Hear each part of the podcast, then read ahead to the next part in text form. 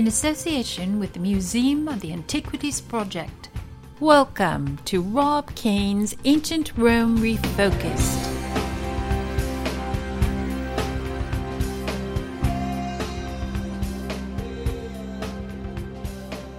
History for the Brave.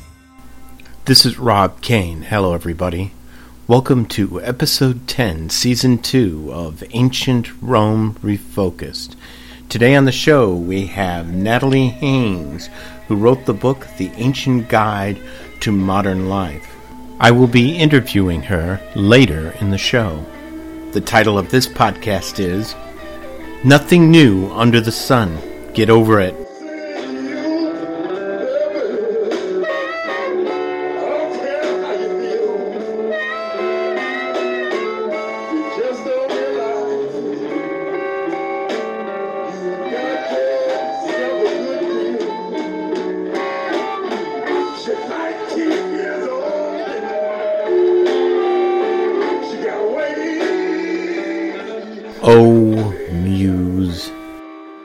In her dreams, she could see Professor Dennehy. He was her classics instructor at the University of Chicago. He wears a black turtleneck. He wears it all the time. Long red hair that falls down the back of his neck, and a touch of gray at the temples. He was an aging elf, but a handsome one. As if in a dream, one can see his lips move, and she struggles to hear what he has to say. Over the sound of the ocean, she moves forward, attempting to read his lips. Dawn rose up and left her ocean bed. She rubs her nose in her sleep. Did you not hear me, girl?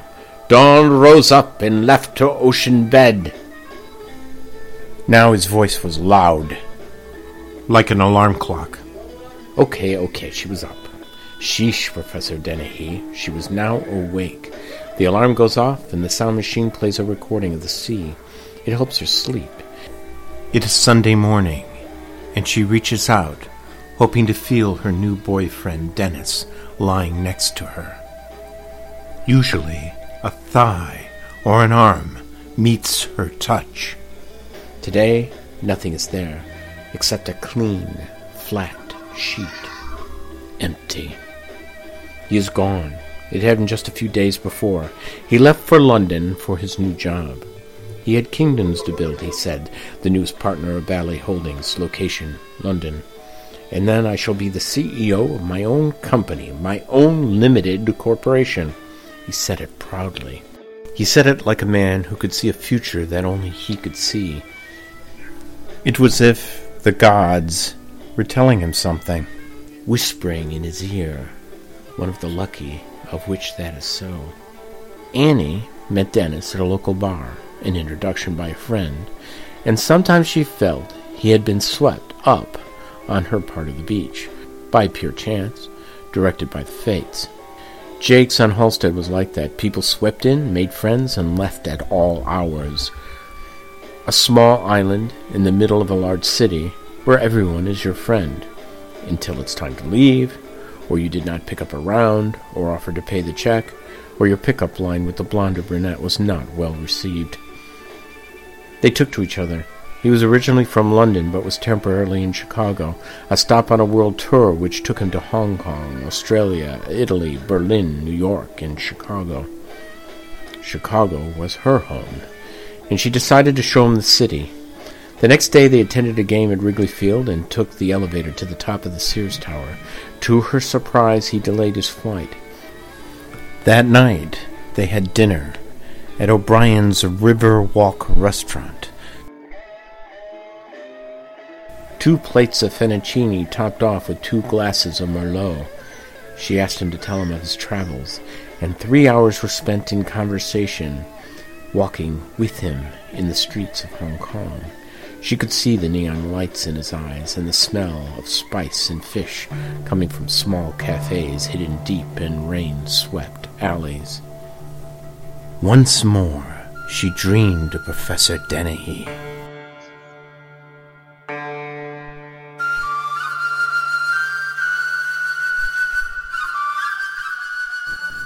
He was reciting something familiar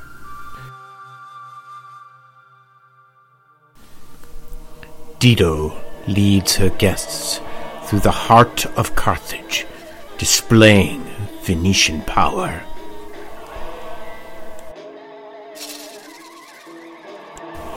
The city readied for him. Professor Dennehy did not have to read from a copy of the Aeneid. It seemed that he knew it by heart. She would speak her heart, but her voice chokes mid-word.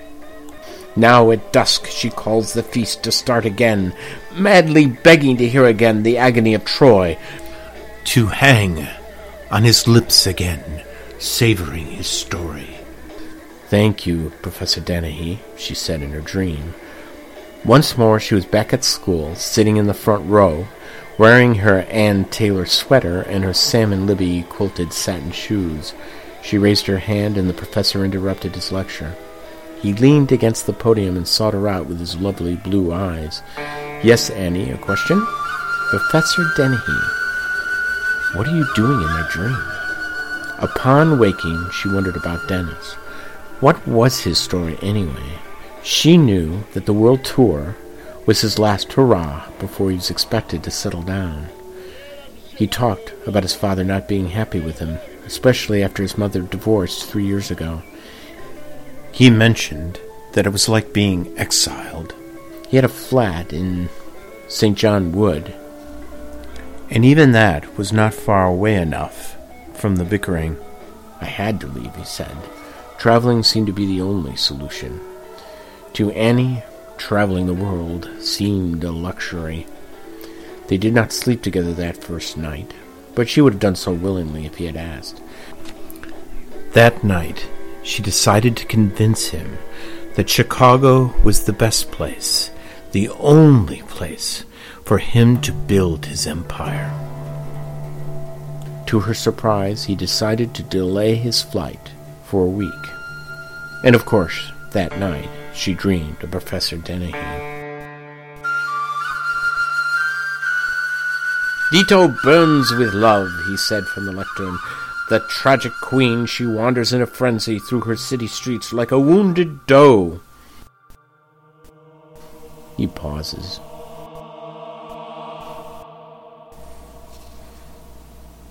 Dido burns with love. Did you not hear me, girl? Dido burns with love. Are you asleep, lass? She woke up and buried her head in the first available naked shoulder. Dennis. Shut up, she moaned. Shut up, Professor Dennehy. Just shut up. Dennis looks down from the pillow and says, Did you say something? She looks up at him, his chest exposed, his arms muscled. Nothing, she said. And then she thought to herself, what a man. Her sister thought so too. She had taken Dennis to meet him at Jake's. In front of Dennis, everything was about how great Chicago was.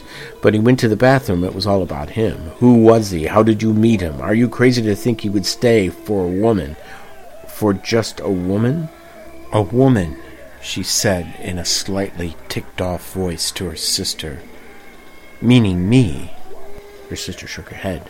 I know you're great, she said with emphasis. I'm wondering about him. His jet leaves in a week. I admit that's a whole week to find a way to change his mind about leaving in the meantime. She winked at her. Above them, a voice spoke. What are you ladies talking about?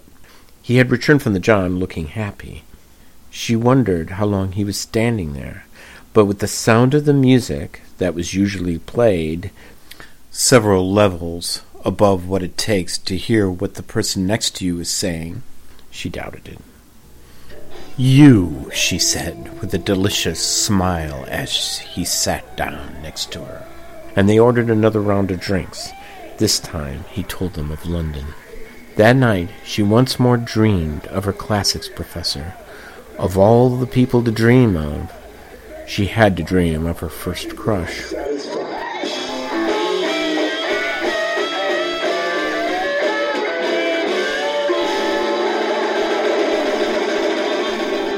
She was like all the other girls of her class, finding excuses to visit his office and volunteering to write extra papers on Virgil. For Dennehy, it was always Virgil. In her dream, she saw him at his desk, reading her translation that she had stayed up late to finish.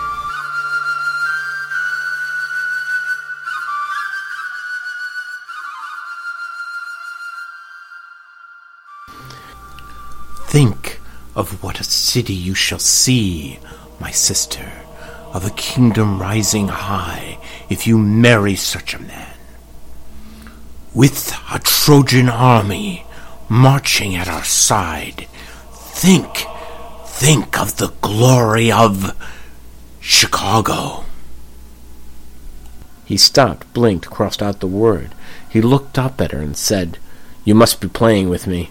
The word translates to Carthage. He continued to read. Think how the glory of Carthage will tower to the crowds. Just ask the gods for pardon, win them with offerings, treat your guests like kings, weave together pretexts for delay. He looked up and seemed to say the last sentence with emphasis. Weave together a pretext for delay. Thank you, Professor Dennehy. Thank you for teaching me that Dido could connive with the best of them, but so can I. The next day she talked to her father. He was the CEO of Megalos Corporation, and thus he had power. She did as well, for she was listed as owner, for being female brought wonderful benefits for a female-owned business. Her father called himself the regent, and she was the queen, the heir apparent. I want him to stay, she told him. And you think a job will do it? he asked. It can't hurt, she responded. He wants to own a business some day. He calls it establishing his own kingdom. Her father looked out the window. What's his background? he asked. He is a graduate of Cambridge. A levels. He's smart. Her father interrupted. And handsome, I suppose, a god. She nodded. Yes, was all she said. Dad, your company is real estate. That is a perfect company for anyone to start an empire. Before he answered, he nodded. Yes, but it's your empire. That was all he said before agreeing to meet him. Dennis delayed his trip once more, using the time she introduced him to her father and her friends. Together they attended several parties on the north side and walked through the five-room apartment holding hands. Most of the people were her friends, but Dennis charmed them all.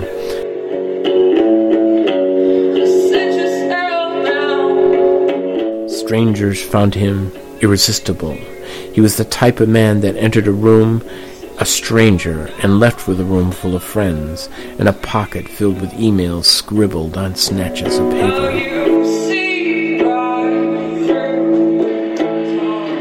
At the annual Lakefront Air Show, he clung to her, and she was proud of the attention. It was a warm day, looking up at the various aircraft flying low over the city, hot dogs, cokes, and feeling the sun on their cheeks and backs as a breeze came off the lake. Both the lake and city sparkled and echoed with the roar of engines speeding across the sky like Olympian chariots. Dennis was an athletic sort, and she proposed an adventure. Three couples would go rock climbing at Starved Rock. It was near LaSalle Township. It was now a state park, and rock climbing had grown inside the park with the popularity of the sport in town. Most people that took the trip were from the city. The next day, Annie and Dennis, with some couples from her company, would try their hand. As long as it was safe, she said to Dennis. That night before they left, she once more dreamed of Professor Dennehy. He was standing again in the old lecture room.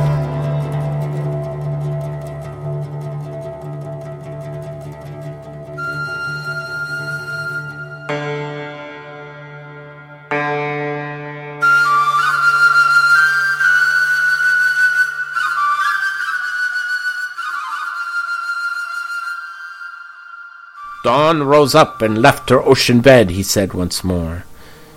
It was time to get up. Lately, the old professor was becoming her alarm clock. She moaned while getting up, and both Dennis and Annie rushed to get their equipment together between bites of toast. It took about two hours to make it out to the state park. The day was spent hanging off sides of walls, their voices echoing up and down the cliff face, everyone laughing and feeling the thrill of seeing the earth and sky from unusual angles and convincing themselves they are cheating death itself. In the afternoon, they were back on terra firma, a fire beer for the guys, wine for the women, and the smell of hamburgers and hot dogs filled the campsite with a cozy aroma reminiscent of Fourth of July or a lazy summer day. It was around 3 p.m. when they saw the rain clouds moving in. The storm clouds were rolling black cotton.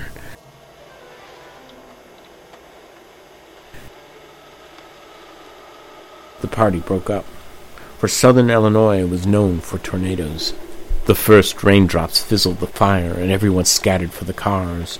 It was a storm, a heavy rain, and it was wiser to wait it out in the safety of the cars than to try to escape it while on the road. Each couple headed for their vehicles, and soon the windshield was splattered with droplets, and the roof sounded with a deafening roar and staccato. She looked to the left and could see the small red Camry of Dusty Meadows and her boyfriend Jerry. They were kissing. She laughed, and Tammy and Albert in the silver Lexus parked on the right were engaged in the very same activity. Dennis gave her a shy, dubious look, and that was all that was needed. Professor Dennehy pushed into her thoughts.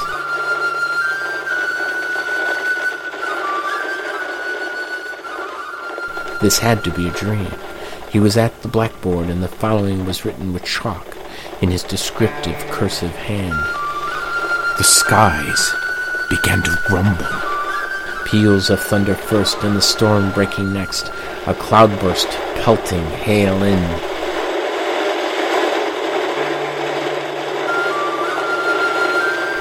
Professor Dennehy then turns around and begins to recite. From now on, Dido cares no more for appearances, nor for her reputation either. She no longer thinks to keep the affair secret.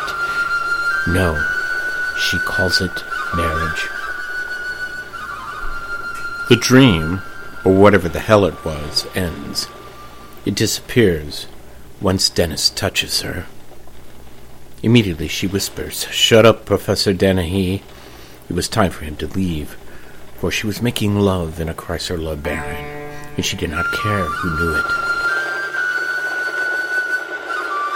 The storm, the rain on the roof, the lightning blotted out the sounds of her moans. The thunder was not as loud as her thoughts, however. The next day, Dennis got a phone call on his cell phone. She was in the kitchen cooking pasta, standing over a boiling pot. Dennis was in the living room with ESPN on the tube looking for the latest scores for Manchester United, kidding her mercilessly on how boring he thought American baseball was when compared to soccer. When he took the call, the demeanor of his voice changed, like he had received a summons down from Mount Olympus. At first, she thought it was bad news, and she hovered outside the kitchen, but always close enough to hear snatches of conversation. She could make out the following it was his father. He was calling from the Savoy Grill, and he wanted Dennis to come home. She peeked out of the kitchen and she saw his eyes look up to meet hers. He quickly turned away to the window after giving her a quick smile. Embarrassed, she returned to the kitchen and looked down at the strands of spaghetti boiling in the pot. The strands twisted in and out, like roads going off in many directions, twisting and rolling in the water like a Gordian knot of indecision. Annie liked life simple. A lasagna was more her taste, suitable for an heiress of an empire of real estate. First floor, cheese. Second floor, meat. And third floor, spinach. Laid out in neat and tiny floors of pasta shelving. Something was going on. A few minutes later, she tried to eavesdrop again and could only catch a word here or there. Words like job, offer, and something like compensation. He snapped the phone shut, and she fled back into the kitchen to hide. She purposely stuck her head in the fridge, pretending to be absorbed with the butter and a jar of Parmesan cheese. Who was that? she asked in a bored voice, as if it was inconsequential in the importance of getting dinner on the table. He put her off. Oh, he did admit his father called, but he said little about the conversation. He was keeping secrets. The rest of the evening he watched ESPN, suddenly engrossed in the details of American sports. That night she watched Dennis carefully. She expected him to give her the speech. You know the speech, the kind of that goes like this. Look, Annie, it's been great. We had a great couple of weeks, and I have a job waiting for me back in London, and Dad is waiting for me. You've been a real ace, an ace of a girl, but it's time to part. She couldn't sleep, so she just sat in the bed looking at his shoulders and his back. It's 3 a.m. He gets up. Instead of angling towards the bathroom like she expected, he angles towards the living room. She hears the keystrokes of the Toshiba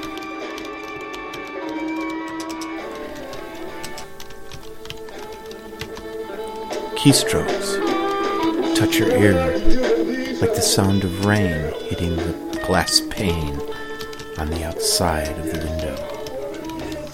The enter key is touched. Everyone hits it with a great downward stroke, especially when they finish writing something of great importance. Silence. And then she can hear him softly walking back into the room. He gets into bed and grabs too much of the covers, like men do. She waits for a few hours. She waits for his breathing to slow. Then she carefully gets out from underneath the coverlet and goes out into the living room and sits down at the Toshiba. He was writing an email to his father and was trying to cover his tracks. You want to stop someone from reading your emails? Delete it from the sent file. Amateur.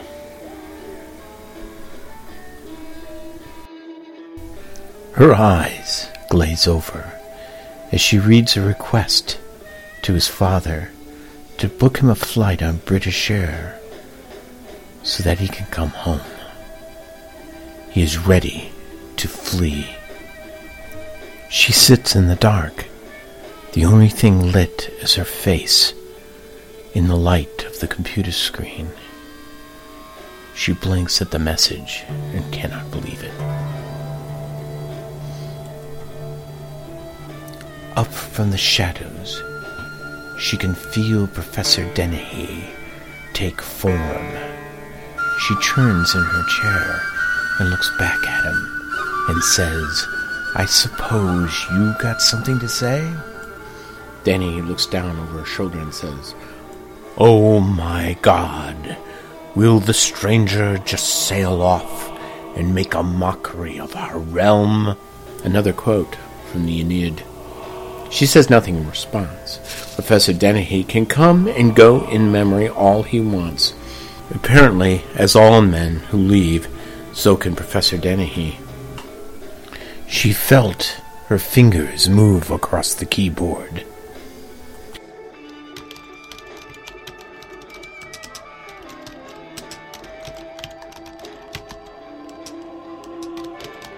She hits a determined enter. An index finger click with no hesitation sends the message on its way back to his father. From her dream, Professor Dennehy praises her email. Or was it her translation? This is a good job, Annie. You took it straight from the Latin. You're my best student. She nods in the dark. Am I your best girl? she asked. She was one of many students that had caught his eye, and she joined at least one or two others to sit after hours and hear him tell tales of Cambridge, of his student days. She fell for him and gave him whatever he wanted. Another boring story of a graduate student falling for a professor's charms. She went back to bed. It was two days before Dennis realized his request for tickets to Heathrow had been cancelled.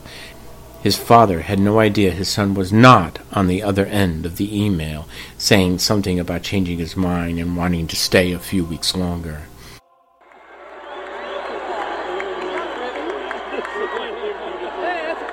It was at the Cubs game that Dennis got a call on his cell.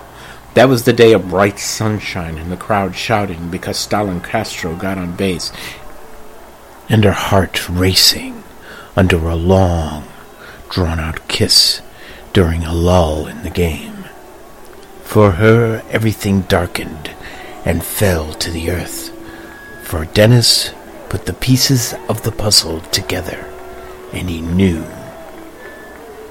what had happened. That it was she that sent the email to his father. For he had pretended to be asleep, just as she had done. He said nothing, watched the game, was congenial, was perfect in every way, but refused to discuss the call. Occasionally she would glance at his face and catch him lost in thought.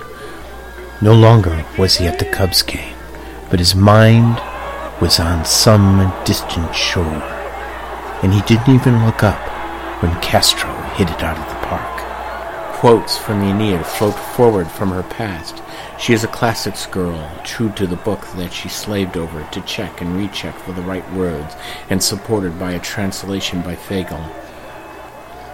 As if the words came over the game's public address system, he is driven by duty now. In spite of all, he obeys the god's commands. Three days later, he left. It was abrupt, done. The ties severed, brutal and quick. Their relationship ended with a breezy note left for her on the dresser. Annie, it's been great, but duty calls. Do people still say that? Thank you very much for showing me the city. I shall remember you as Chicago Annie. Like Indiana Jones. A joke. Never met a classics girl before. Do you dream in Latin? I shall miss you. Keep in touch now. Cheers. Dennis. End of letter. She sets the note down and lets out a long sigh. Didn't anyone ever tell him that the word Chicago was Native American for smelly onions? He had just called her Smelly Onion Annie. What a way to say goodbye. To tell a girl you smell like an onion. Outstanding, she thought. For the next couple of weeks, she expected to get a phone call from him. The phone call never came. She also expected to get a letter that never came as well. The hardest thing for her to do was to go to bed alone and to wake up alone. He was gone. Off to some distant shore to start his empire. And a woman, especially a woman, would not get in his way. Life goes on. And two weeks later, she stands with her sister behind Jake's, having a cigarette there's a law that says you can't smoke inside the restaurant, so they stand in the alley, sharing a match. I'm sorry it didn't work out, her sister says after giving her a kiss on the cheek. I feel like an idiot, she confesses. How many times has that been said after every relationship? I feel like an idiot. I was foolish to try to change his mind, she says. There's only one thing left for me to do. Her sister's eyes look at her questioningly, wondering what she meant by that. Nothing foolish, I hope, his sister says with concern. Annie pulls from her purse a picture of Dennis. In the photo, he is hugging her, with the John Hancock Tower rising up behind them like a mountain wall. They are both happy. Again, the memory of Professor Dennehy rises up. She can see him at the end of the alley, walking towards her. No, Professor Denny, not this time. No quotes from the Aeneid. Nothing about love or passion do I want to hear. She takes out a match and strikes it and sets the photo on fire, and it burns slowly and falls to the ground in ash.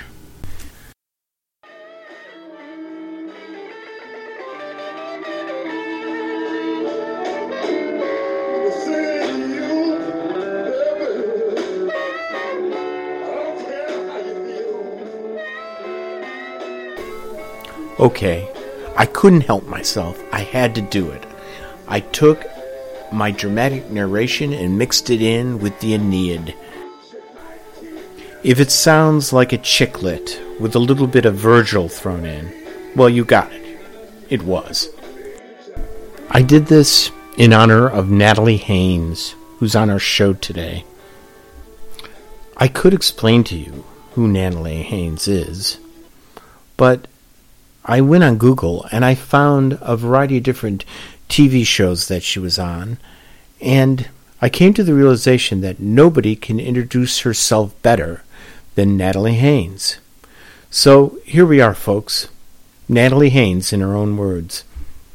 Hello, I'm Natalie Haynes, and I've written a book called The Ancient Guide to Modern Life, which kind of does what it says on the cover. It's all about how you can live better, know more about the modern world, if you spend a little time looking at the ancient world. So, questions I have tried to answer, among others, include uh, how do you become a hundred millionaire in a world where there's no stock market and there won't be one for thousands of years? Uh, when did the first Bond villain throw his first hapless underling into a pool of man-eating fish? Uh, is the TV show uh, The Wire based on Sophocles? Did women have rights millennia before they could even vote? And perhaps most intriguingly of all, where do we get the phrase to lick it into shape? The Greek historian Thucydides, uh, one of my personal favourites, uh, though you wouldn't have known that when I was 16, uh, when alas I hated him with all my heart, uh, once wrote, and I'm afraid I will have to read this because I'm too old to memorise it, once wrote, It will be enough for me, however, if these words of mine are judged useful by those who want to understand clearly the events which happened in the past, and which, human nature being what it is, will at some time or other, and in much the same ways, be repeated in the future. My work is not a piece of writing designed to meet the taste of an immediate public, but was done to last forever. Well, we've all told ourselves that after Natalie a bad review, Haynes, but on my nonetheless, left, is a stand-up comedian, writer and broadcaster. She's a regular panellist on Newsnight Review and uh, the book quiz and Radio 4. And with her background um, and learning and teaching classics, her next book is called The Ancient Guide to Modern Life, and it's due to be published next year. Natalie, what did you think of only if I hurry up, to put it in the nicest possible way. Um, thank you very much. I had a lovely time. Um, and uh, what I wanted to talk about off the back of it was, uh, very briefly, a slightly older democracy than 200 years ago, namely the first one, Athens, uh, 5th century BC, or BCE, I should say, godless creature that I am. Um, and, uh, and the role of the comedy, mockery of a democratic state played at that point, um, because uh, I think it's important. Um, so Athens is is not just democracy like we have democracy. We have representative democracy, right, where we vote for somebody and then they go and vote for stuff on our behalf. In Athens, and we have to just bypass for the purpose of five minutes the fact that women and foreigners and slaves and everyone else is not. They're basically on a par with a cow. Uh, voting, speaking. So this is just Athenian men we're talking about, and for that I apologise, but there's little I can do. Uh, you turn up and you vote yourself on the issues of the day. You go to a big hill, it is called the Pnyx, everyone debates, and then you raise your hand for what proposal you're for or against. And these are big things like shall we go to war uh, against Sparta? Shall we declare a campaign against Sicily? Let's give that a punt. What's the worst thing that could happen? Oh, really? A whole generation of young men. Never mind. So, my point is that as this was happening, uh, and, and the, the power of uh, ancient Athenians was entirely vested really in rhetoric. It was invested in the ability you had to turn up and say something really, really convincingly. And so the great statesman of ancient Athens is Pericles, um, who has this incredible capacity to persuade. Um, and then he is old money, he's elite. Uh, and gradually, as the 5th century advances, uh, a man called Cleon turns up. He's a tanner, uh, for want of a better phrase, not old money. God forbid, trade. And uh, as all this is happening, Aristophanes, who is easily the finest comic playwright, I would say, ever, uh, if you want to see where the Simpsons got all their ideas, go straight back to him, uh, for that's where. Uh, surrealism and political commentary, hello, thank you very much. My particular weak spot is that I have always, and I do mean always, picked boys who practice ninja rejection. Yeah, which is when you don't break up with someone when you clearly intend to. You just wear black and sort of melt into the wall. and the thing is, you can't move on when you don't know that you've been chucked. Do you know what I mean? You can't get closure. Oh, God, sorry, it's all gone a bit Ricki Lake with shit ahead. You do know what I mean. the last time I was really badly chucked, I gave quite serious thought to sending the boy in question a dead pigeon in a box. Because you sure would know it was over then. And I gave really serious thought to the logistics of it because I didn't want to actually kill a pigeon, right? I'm vegetarian. That would be the behaviour of a mad lady. Um, you get that sending it is fine, right? Good.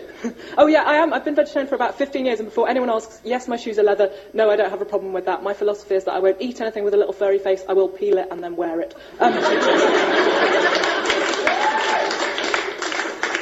Just the little fluffy ones. they make the best gloves. Um, everything about the Athenian state. He mocks the democracy itself. He mocks the fact that they make poor decisions. Uh, and he does so at the same time as being incredibly smutty. Uh, I bring to your attention, of course, the Lysistrata, where the women decide to try and stop war by having a sex strike, and then all the male characters have to come on wearing a huge stick on phallus. Um, so who says you can't be funny and anti-war at the same time? Not Aristophanes is who. Uh, he is very capable of making extremely personal, extremely ungenerous remarks about Cleon. Uh, he turns him in the Knights, I think I'm right to say, uh, into a sausage seller, something even more low rent than a tanner, as if such a thing were possible. Um, it comes to my mind because only last week the BBC Trust was uh, getting slightly grouchy with Frankie Boyle for making personal comments about Rebecca Adlington. Uh, he said, in case you were uh, to have missed it, that she looks a little bit like somebody reflected in the back of a spoon. Uh, it is. It is a profoundly ungenerous remark. It's no less funny for it, as you correctly observe. Uh, it's cruel, is what it is, but cruelty is what comics have always provided, and the fact that we now disapprove of them, or from time to time that we disapprove of them, is, is simply a, a fad. And here is where I would say that democracy is crucial. If you want to mock something, you really need to do it under a democracy. Once the Athenian democracy falls at the end of the 5th century BCE, uh, then you end up with, you know, blah, blah, Alexander, blah, blah, rise of kings in Rome, blah, blah, emperors. And comedy, that kind of comedy, mockery, contemporary mockery, it disintegrates. So old comedy, Aristophanes, was replaced by new comedy. New comedy, to save you ever having to read Plautus, is very, very, very much like my family. Just give it a miss. Um, It'll, you just save your life. You might as well do something else. And it takes ages. It takes satire, the only form of art that the Romans actually created. Everything else they stole from the Greeks. It takes satire before you get mockery of actual people again. But this is key. When Juvenal writes Satire 4, which is about uh, a giant turbot has been caught, and they want to take it to Domitian, he's the emperor at the time, um, and cook it for him, but they know that they'll screw it up they'll get the wrong stuff. It's too big for the dish that they've got. They'll get it wrong. And they know if they get it wrong, they'll probably be put to death. And it's a really, really funny satire. But this is vital. It's about something which has already happened. By the time Juvenal is writing about Domitian, Domitian can't hurt him. For the very good reason that had he written it contemporaneously with Domitian, he would have been dead by Christmas. Uh, or at least some Ides. Um, so my suggestion would be that if we want comedy to retain its role as mocking those in power, and I think we do. Uh, I agree with the lady up there. I think it's very tempting when uh, tragedy befalls people, especially when they are young. It makes it extremely hard to watch the news and not feel like you want to bring them all home right now. But uh, I am not a military strategist. I am not a soldier. I don't know any soldiers, not up close and not personally. Um, all I can bring to the uh, table is having read quite extensively the writings of soldiers who have served in Afghanistan. And it keeps coming back to my mind the same thing that they feel like it's all right for them to criticise the army, they just don't like it when civilians do. And I think if I were fighting at the loss of potential life, limb, and loved ones, friends, which I'm sure these people in the same units are extremely close to each other, I think the last thing I would want uh, after suffering the enormous loss of morale that they must have suffered in the past few months is a whole bunch of people sitting here where it's warm and safe telling them that they're doing the wrong thing. So you'll have to excuse me for not being prepared to condemn the idea of Nobody's criticised the soldiers. But they're there now, and I think Nobody's we have criticised the soldiers. Do you know what? Not in a mean no, no, way. they haven't. You're a They little haven't. bit like one of those They old men in the Muppets. They. So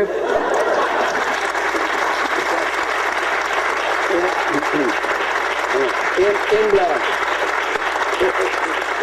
It's, Ian it's, an easy line, Ian but it doesn't detract from what I was saying that nobody here, uh, not one single person on the panel or in the audience has criticised the soldiers. Um, if you want to know how much comedy can really shape how things work out, Spitting Image is an excellent example. I challenge you to try and think of John Major in a colour other than grey. It's literally impossible. David Steel blamed Spitting Image for destroying his political career because he came. I mean, you could say, of course, he did that all on his own, but he was always pocket-sized. It's very hard to take him seriously. Michael Heseltine is still popular. He was Tarzan, so why not? Um, it's surprising how much impact political comedy does have. Um, if you have a moment, I recommend very much that you go to see uh, Cristian Mungiu's Tales from the Golden Age, uh, a film which came out on Friday. Uh, Portmanteau, I think it is five miniature films about uh, Romania under Ceausescu. It is, before I go any further, fun. Uh, no, I know it doesn't sound it, but it is. Um, he couldn't possibly have made a film mocking uh, Ceausescu during the reign of Ceausescu. He would have been put to death, and now he can. It, it took oppression to inspire him, and then it took democracy to give him a, a place to voice it. and will be presented with the Horn of Truth afterwards. So, Natalie, your idea in two minutes, please. Uh, dead languages are more useful than living languages, and here is why. Because we are too weak, we're too embarrassed, we're too diffident to learn living languages well in this country. We learn French at school, we go on holiday to France, we walk into a restaurant, we go, ah, kill me now, I can't finish the sentence, I don't know how to do it, I wish I were dead, kill me, kill me now. And because of that, people go, oh, we're bad at modern languages, we're no good at learning them, let's not try, let's not make them compulsory on the curriculum, let's make them optional, and then when no one takes them, we'll just become a generation of monoglots, and that'll be fine. Oh no, hold on a minute, let's add Arabic and uh, Cantonese onto the uh, school curriculum, and that'll be fine. No, wait a minute, you would have to learn Mandarin, for example, for six years before you could talk in it successfully. No one is putting in that kind of time. I say to you that the solution to this problem is Latin. Latin, Latin, Latin. It makes you think in a more flexible way. You start learning ideas that you haven't thought of before because your language didn't have a word for them before. You start thinking in a completely different way because you're thinking about a culture that expresses things in a completely different way from the one you grew up learning. You're challenging your whole mind by learning another language. Also, incidentally, you will be really good at spelling in English. We get loads of our words from Latin. You'll be very good at sentence structure in English. We get loads of that from Latin too. You will be good at being a doctor. You'll know Latin. You'll be good at being a lawyer. You'll know Latin. You'll be good at reading Virgil. You'll know Latin. Did I mention the bit where you would know Latin? Latin equals best. Failing that, obviously, ancient Greek. Thank you very much for having me. I would like to say that we have Natalie Haynes here with us today in the studio. But no. She is talking to us today through the miracle of Skype. Natalie, welcome to Ancient Rome Refocused. Hey, it's my pleasure. Uh, what prompted you to write the book? Hmm. Well, I guess uh, I was a classicist for a long time. Um, I did my A levels, which are the last thing you do before leaving school in the UK. So um, uh, I can't think of the equivalent. I was 18 when I took them, so whatever that would be in the US. I did uh, triple classics A levels. I took Latin and Greek and ancient history because I decided young that I didn't really want to do anything else. Um, and then I did a degree in classics, and then I briefly taught classics. And then while I was doing my degree, I started uh, working as a stand-up comic. Um, I was at Cambridge, which is the home of the famous Footlights uh, organisation, which produced the Pythons, um, Stephen Fry, Hugh Laurie, who of course you have um, turned into the most famous and successful TV star in the world.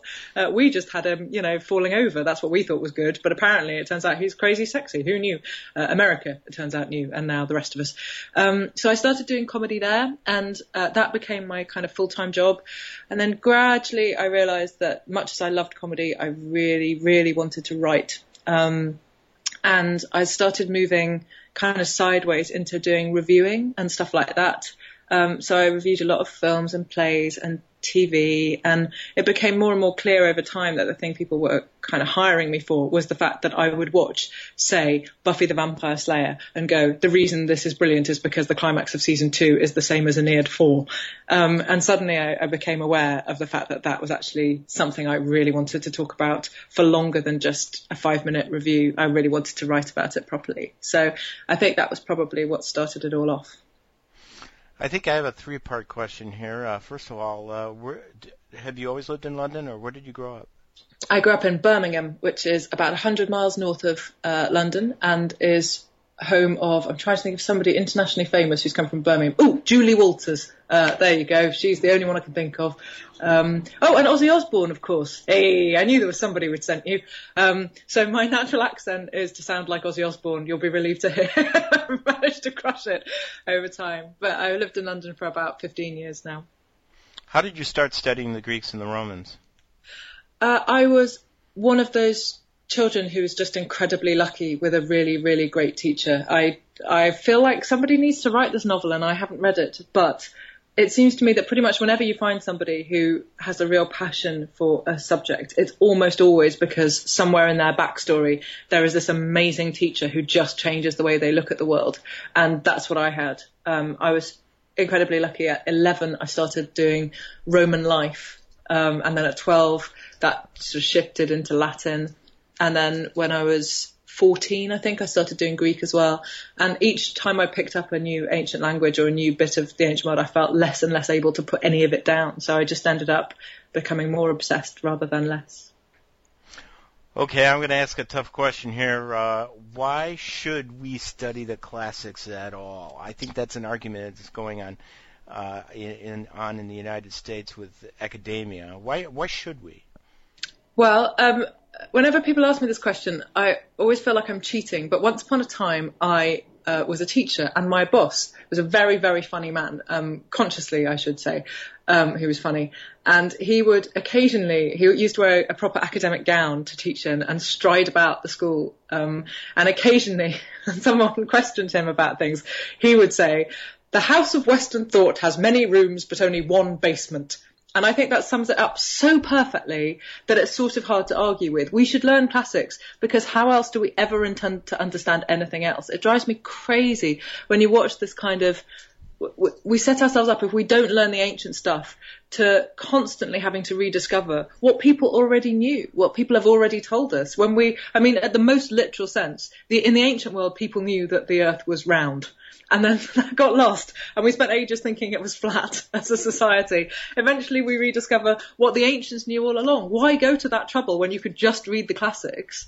And culturally and politically, legally, socially, I think you just save so much time if you go to the place where some of the finest minds of any generation in, on every continent were thinking all at once. It's just ridiculous not to want to study it. Uh, I understand you went to Cambridge? That is true.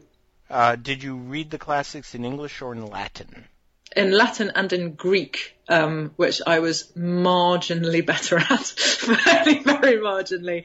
Um, so yeah, no, I still have lots and lots of English translations on my shelves, um, and I still think uh, the Penguin translations, especially, are almost all brilliant. So yeah, to save time, I definitely refer to them now in English rather than Latin. It just takes me a little longer to get through.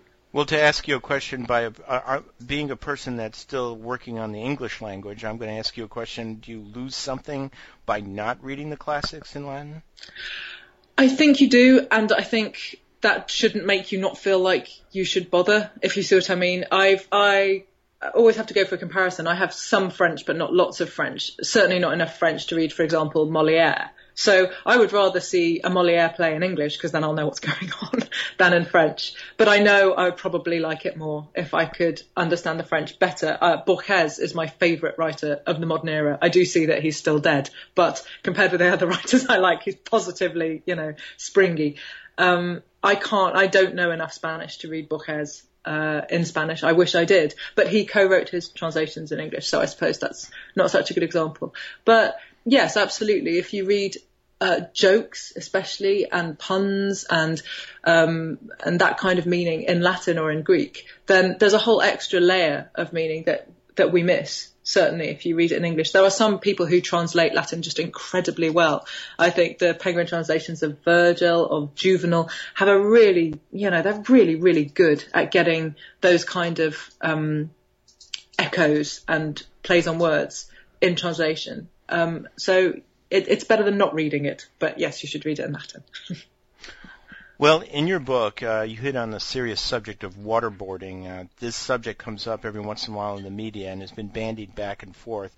Uh, whether it fits the definition of torture, even though we have a senator named John McCain who experienced it personally in Vietnam and has definitely called it what it is. Uh, what can the Romans tell us about torture? Is this something they wrestled with as well? Um, well, it depends, I guess, what you mean by wrestled with. I think it's fair to say that morally, the Romans had no problem. They they placed an extremely low value on human life. Um, and it's one of those things I always think is particularly brilliant about the film Gladiator in that, that opening chunk, uh, where they are fighting in forest and I think it's Germania, isn't it? I can't remember now.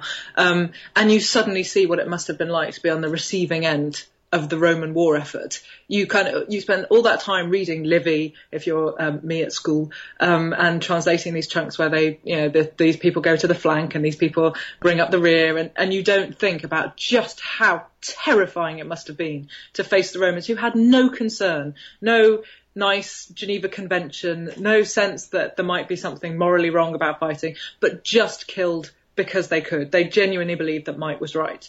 And so certainly in that ethical sense, I think they had no problem with torture at all. What's really interesting about the Romans' attitude to torture, um, at least in, in a legal context, is just how much they realised it was ineffectual. So, um, for example, if it was a capital case, if a man's life was on the line, um, you couldn't torture his slaves. And the reason that torture in, of slaves exists at all in the legal system is because if somebody owns a person, then they can kill them. If you ask a slave questions about their master, then that master has so much power over them, they could simply, you know, drive them through with a sword. How are you ever going to get an honest answer? So the Romans, always pragmatic, not always kind, the Romans set up torture as an alternative. So they go, okay, this person has the power of life or death over you, but I've got the power of life or death over you now. Now tell me the answer.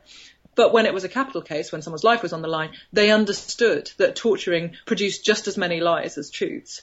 And so they, you weren't allowed to do it. So what's especially interesting about the Romans is that even though they had no value on human life, they realized that torture often produced just lies uh, because people will do anything not to be tortured. And you, you get this dialogue happening constantly in, in Roman works. You get it in Cicero, for example, where somebody will say, oh yeah, but of course the slave said blah. He was desperate not to be tortured anymore. So uh, what depresses me most about the idea of something like waterboarding isn't the cruelty of it. I think you have to acknowledge that cruelty is part of the human condition and depressing as it is, there's not much point wishing it away. We're not going to get through, through that way. What's depressing is that nobody seems to have learned that torturing people doesn't produce the truth very often. Okay, let's say I have a time machine. See, you seemed like you might. You Yes. just seemed like you might. Yes, I, ha- I have it somewhere on my bookshelf. And uh, putting aside modern conveniences, oh, like the refrigerator, the toilet, fast food, do you think a modern man or woman could adjust to living in 51 BC? I do. I think we would adapt quite quickly if we were in Rome. I mean, I think city to city, if you went from Washington to Rome, that would be probably easier than going from rural to rural. I suspect that rural life now, not that I've ever lived it, you understand, um, is probably a little more sophisticated than rural life, uh, you know, 50 years before the birth of Christ. That, that is just a guess. But yeah, I think, um, I mean, Rome was in is, was in kind of upheavals through the first century BC, so it probably wasn't super fun in terms of civil war and things like that. But absolutely, they would have had modes of transport. They would have had noise and mess. They'd have had places you could eat out. They'd have had booze you could buy on the streets. People had jobs. People didn't earn enough. Um, it wouldn't have been so much fun for me because I wouldn't have had the vote. Um, but yes, I think we would have adapted incredibly quickly. I think the human condition is is strangely unchanging. There's a great quote at the beginning of Thucydides. I know you're Rome, but give me a little Greek. Let me have a tiny bit of Greek. Um, at the start of Thucydides, um, History of the Peloponnesian War, he says, I'm, I'm not writing this for an immediate public. I'm writing this because human nature being what it is, sooner or later, these things will, will apply again. So I, I kind of agree with that. I think people are incredibly unchanging through time. So yeah, I think we would fit in surprisingly quickly if, like Bill and Ted, we could go back in time. Well, for that matter, let's say I kidnap a person from 51 BC, the evil genius that I am, and I bring this person forward into our time. Besides the obvious, uh, what do you think they would have a problem with? Do you think they'd be quite happy at a Manchester United match? I do. I think the the idea of the games um, it has completely translated through time. That idea of tribalism, absolutely. Um, I'm not sure if you are a fan of the recently finished and much lamented, at least in my house, TV series Friday Night Lights. Um, but the idea of a college football team being so so passionately felt about that people vandalize someone's home when they lose, um, or you know vandalize their car when there's a match coming up. That's a, a, pretty good example. Obviously, with football, um, it's been uh, by which I mean soccer. Uh, because this is going on in America. Um, obviously, with soccer, then you have the exact same kind of tribalism. Uh, there's been a, a, long history of violence, a long and ignoble history of violence attached to it. But I mean, in exact comparison, certainly with the races, where the different teams of of, uh, of different colours, the whites, the blues, the greens, had incredibly passionate supporters. Or there's uh, an example of um, gladiatorial games, I think, uh, in Nuceria, I think I'm right to say. Um, and it, it result it suddenly turns into this incredibly ugly scene. Um, the Pompeians and the Nucerians all end up laying into each other, and they're banned from having games for ten years. I mean, exactly what happens now when there's uh, when something particularly ugly happens at a football match. Exactly the same thing. Help an American out here. Manchester United. Uh, what is their standing in regards to a soccer team? Uh, they are. Oh, what's the, what's the equivalent? Um, I suppose they are the equivalent of the New York Yankees, in which by which I mean that they are incredibly successful, and therefore liking them is almost a bit cheesy. Does that make sense? So you can be very passionately a fan of them, and yet at the same time, it's not like liking a really cool uh, you know, underground movement that might suddenly turn up and win. Um, you kind of assume they'll do brilliantly. So that, that that's sort of their default setting. But I'm uh, we're recording this on the day of the Champions League final um, between Manchester United and uh, Barcelona. Um, don't ask me the rest of their team name. I've no idea what it is. Um, and that is happening at Wembley, not very far from my house, uh, in a couple of hours. So we'll have to wait and see. Yay! I'm sure I will be hearing plenty of that before the night is out. I guarantee it. Well, your bio says that you you work as a stand-up comic, and okay. I certainly did. Yeah, I've I've kind of retired now to write full time, but yes, no, I did. I came over oh, and did gigs okay. in New York a few years ago. I had a lovely time. Uh, well, I'm just kind of wondering. Uh, you know, I've been told that British humor is somewhat different than American humor. Uh, do you think there's a difference between Roman humor and what is considered funny in the modern age? I think in some instances, yes, and in some instances, no. Roman humour, I would say, divides sort of into two categories. Um, comedy, like stage comedy, Plautus, Terence, um, which is known by classicists as new comedy because uh, it's so modern, um, but it is new compared with Aristophanes, who is old comedy um, uh, a couple of hundred years earlier. And new comedy is exactly what then goes on to inspire Shakespeare. Um, and then all commedia dell'arte, uh, so Grimaldi and people like that. This is all based on Plautus. So what you get is lots of mistaken identities, uh, long lost daughters, where one of somebody's wearing a locket. And uh, you know the the uh, the other half of that locket will identify this person as a long lost daughter or uh, or sibling, um, you get lots of couples who are desperate to be together, but a sort of miserable patriarch is trying to keep them apart. So, I mean, really quite old fashioned comedy. And I think that doesn't survive particularly well um, although, having said that, I have just seen a, a, terrific reworking of a Commedia dell'arte play at the National Theatre, which I entirely recommend if any visitors are over here. Um, and it is still showing uh, One Man, Two Guvnors, it's called.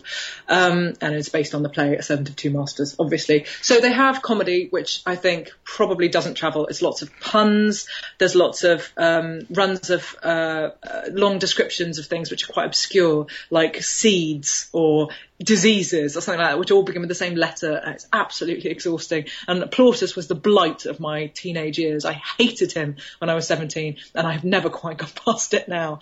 But then on the other hand, there is satire. Satire is the only uh, type of of literature that the Romans invented. Everything else they pinched from the Greeks: epic, tragedy, comedy, uh, history, biography, everything they got from the Greeks except satire, which they invented. And that is Juvenal. And Juvenal wrote these huge, angry scurri, these big rants um, which are exactly like stand-up is today. Um, he is racist, he's misogynistic, he's homophobic, he's anti-Semitic. I'm not saying he's a good person, but what I am saying is he's incredibly funny, and that I think Juvenal is just as funny. If if uh, someone ever gave me the opportunity to do it, I would love to make a TV program of getting modern stand-up comics to do juvenile rants, um, and I think you wouldn't notice the difference between their own material and Juvenal's. So I guess that answers the question. The Romans were funny.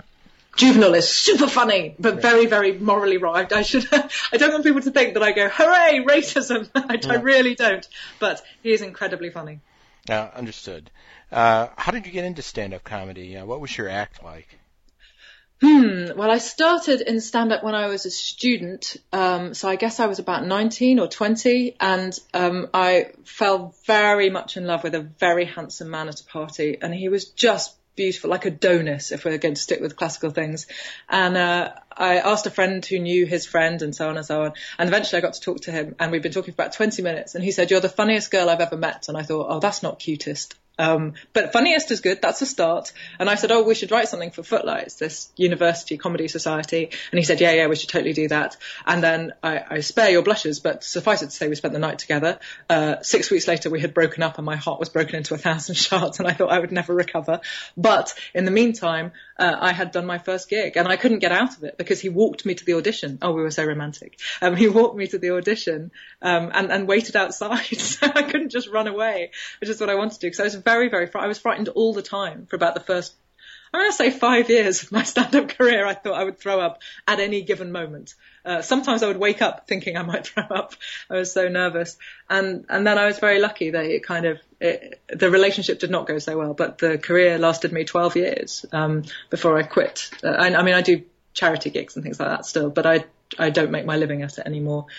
And my act is like, well, at its best, I would like to think it's like the worst of Juvenal. Um, and uh, it was mainly about me and why I was angry or upset. I think my favourite type of comedy has always been based on negative emotions. I, I don't think we need I've said, I think I say this in the book, we don't need jokes when everything is all flowers and kittens. So you should make jokes when someone you love is ill or something terrible has happened to you, or you're afraid of something or you've lost something which is really important to you. That to me was always what the basis of, of comedy was until my final show when I'd finally run out of things to be miserable about. And I wrote that entirely about American detective TV shows because I loved Diagnosis Murder so much. Um, and I still do. So there you are. It was about me, and then when it wasn't about me, it was about Dick Van Dyke the first time you went to the mic, he didn't, you know, kiss you and, and push you towards the mic and say, "Okay, honey, be funny." That was pretty much how it went. Yeah, that that oh. was pretty much what happened.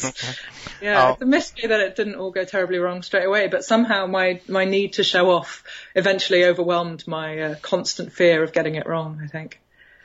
how would you describe the Aeneid? I mean, isn't it really nothing more than propaganda?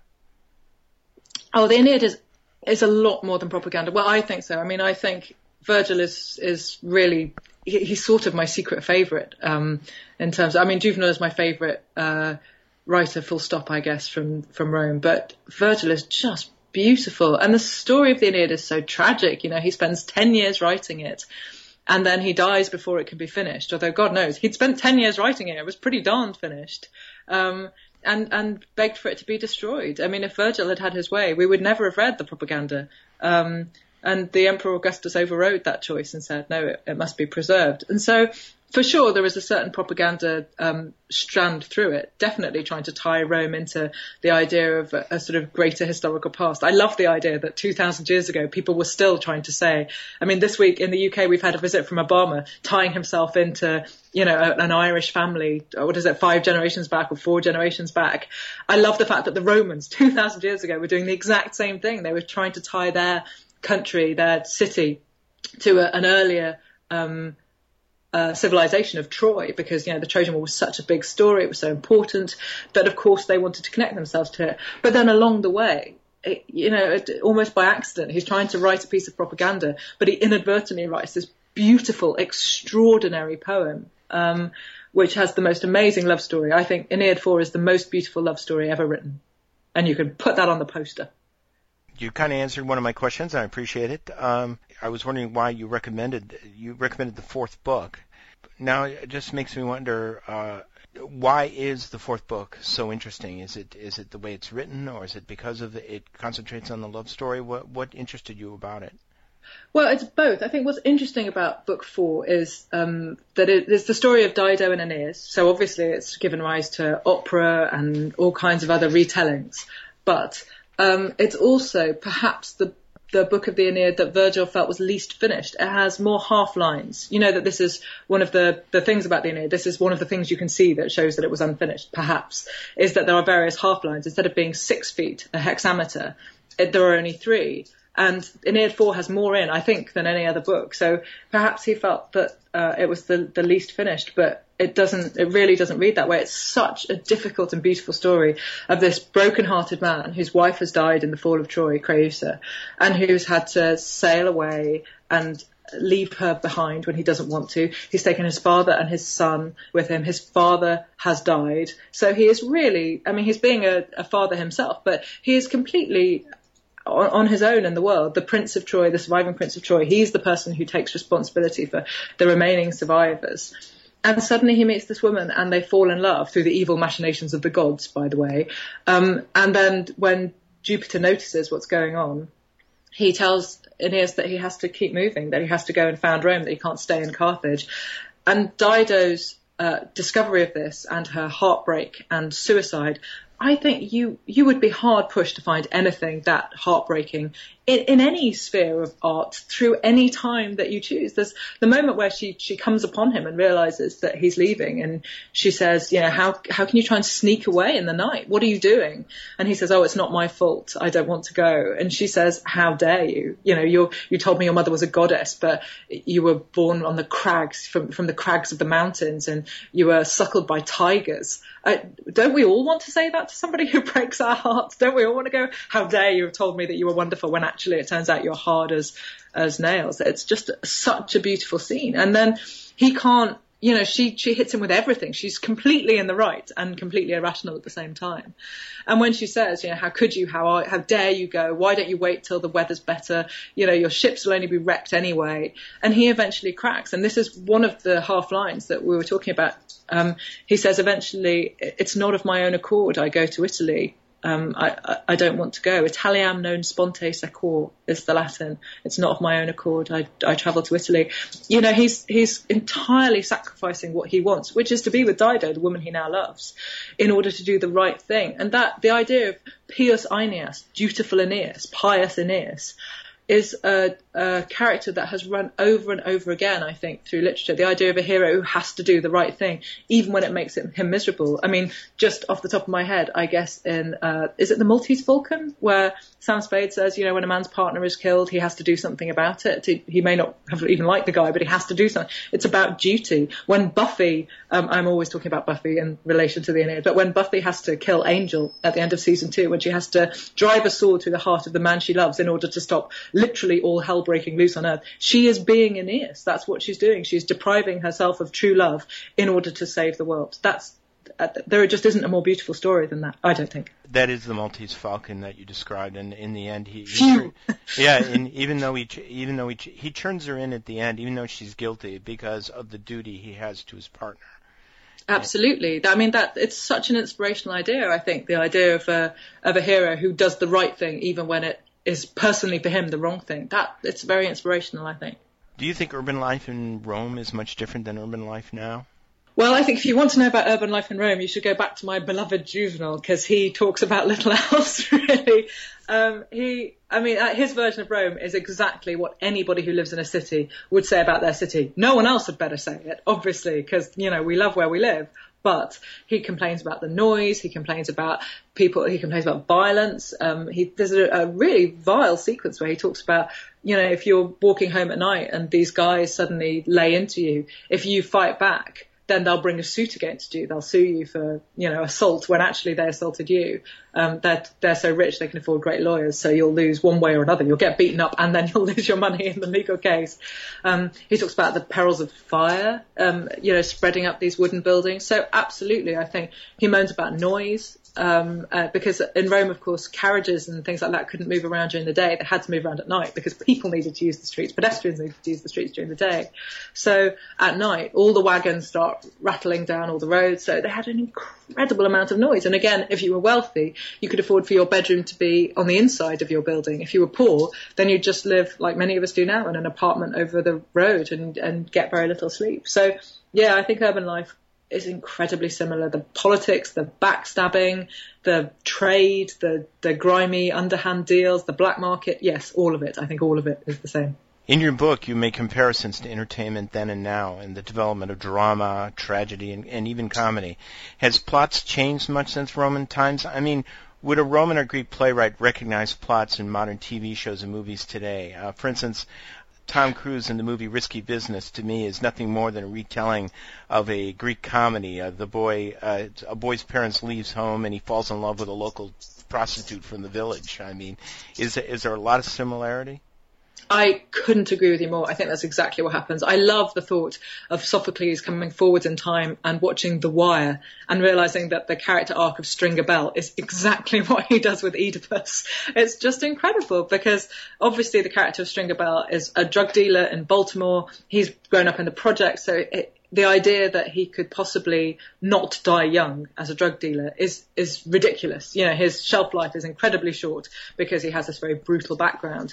And actually, he is so clever, just like Oedipus, that he sees that the destiny that he has isn't one that he wants. So instead of carrying on in the world of drug dealing, he decides to to try and get a clean um, income coming in. The money still comes you know, indirectly from drug dealing, but he has property developments and things like that to try and become more respectable. And as soon as he tries to, to have a life other than the one he was fated, that's when he gets done over. He gets um, cheated by a senator and then betrayed by his friends, and he ends up, of course, being shot in an empty building. Um, and uh, the only difference really is that we see it instead of it happening off stage with a messenger speech telling us what happened. But it's the same story. He's fated to die in a certain way. He tries, just as Oedipus does, he tries to run away from that destiny. Oedipus ends up growing up in Corinth. He believes that he's going to kill his parents. He thinks that the, the phony parents he has, the sort of step parents he has, are his real parents. He runs away to avoid killing them, and in so doing, he inadvertently bumps into his real father and kills him,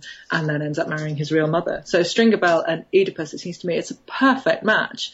And again and again, you find that Greek tragic arc in a movie, uh, especially big Oscar-winning movies. The Wrestler, I guess, is a really good example too. The idea of this sort of slightly broken man who who could keep himself together if he could just not have to go back, not have to keep being true to his nature, not have to keep going back into the ring.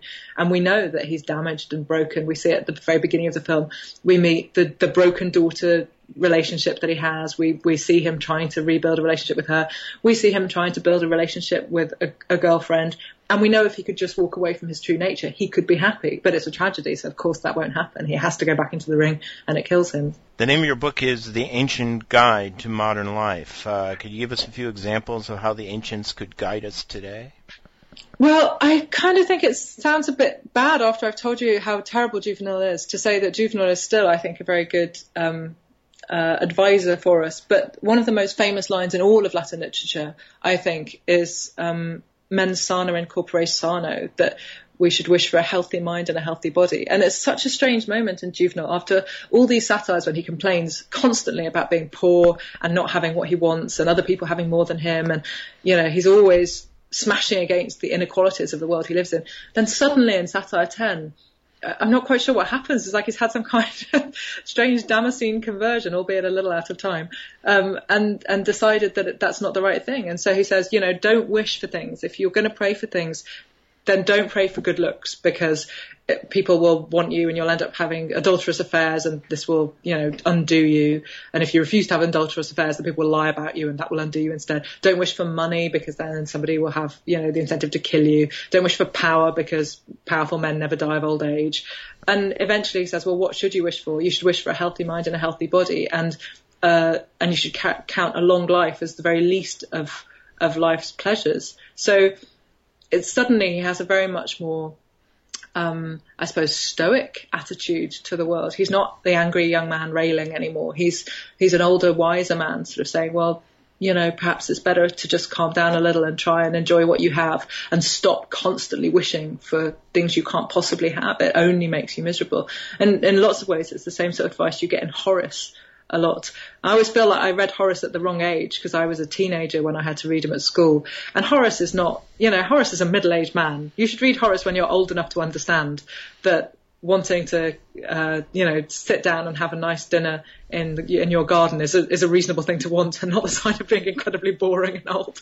So yeah, Horace is the one who says carpe diem, um, not seize the day like why not go skydiving and do something crazy, but seize the day, enjoy this day, wear it out, you know, have a drink with your friends, eat your dinner, have a lovely discussion. Um, do whatever you want, but use it up. Use up your day. Don't don't just kind of move through life like an automaton, not noticing it seems like pretty good advice to me. How is your book doing? In America, I don't know because it's only just come out uh, when we're recording this. So um, let's let's hope well by the time this goes out. Okay. uh, is there anything you'd like to share with us on other projects you may be working on? Well, Ancient Guide um, will come out in Spanish in Spain, I think, in 2012. So I have no control over that. I can't read or write Spanish. So it'll be another book I've written that I have no idea what it's. They could write anything and put my name on the cover, and I wouldn't have a clue. So let's hope they don't do that. Um, but my next book will, I hope, be a novel, um, and uh, it will have reference to the ancient world, but it won't be set in the ancient world. So um, that's where I am at now. Uh, and other things I'm working on at the moment is a radio documentary about vampires and zombies and which is best. Um, I, my belief is that vampires uh, represent um, people who walk amongst us, and we can't we can't quite tell that they are monsters and feeding off us. They look like us, uh, let's say like bankers, uh, like Wall Street bankers, um, and then zombies are sort of terrible, disease spreading. If we, you know, if they catch sight of us, if they touch us, then we'll be contaminated into this end of the world apocalypse scenario. Um, a little bit like a major financial crisis. so, yeah, we're kind of working on the social and political ramifications of vampires and zombies right now. We've been talking to Natalie Haynes, uh, the writer of The Ancient Guide to Modern Life. Natalie, thank you for being on the show. It's been such a pleasure. Thank you for having me. And this is a brilliant podcast. For people who are listening, please keep downloading it. It is absolutely great. I'm very lucky I can get it over here. Thank you very much. You're super welcome.